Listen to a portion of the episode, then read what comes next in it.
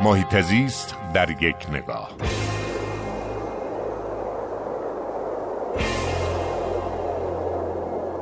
اخیرا که بحران کم آبی در مناطق جنوبی کشور خیلی حاد شده پژوهشی منتشر شد که نشون می‌داد که ما می‌تونیم از راه های کمتر شناخته شده آب شرب قابل توجهی رو هم برای خوردن و هم برای استفاده در کشاورزی به دست بیاریم.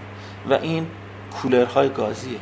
کولرهای گازی که هر کدومشون در روز 400 لیتر آب رو به خاطر گرما و شرجی بودن هوا در واقع مجبورن که از دست بدن. اگر ما بتونیم مخازنی رو تعبیه کنیم در پایین دست این کولرها و با توجه به وجود حدود یک میلیون دستگاه از این کولرها در استانهای جنوبی کشور خوزستان، بوشهر، هرمزگان و بخشای جنوبی سیستان و بلوچستان منابع بزرگی از آب به دست میاد.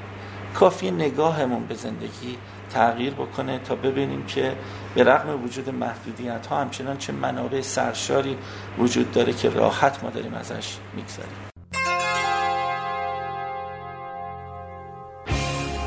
هر جا حال محیط زیست خوب است حال مردم خوب است.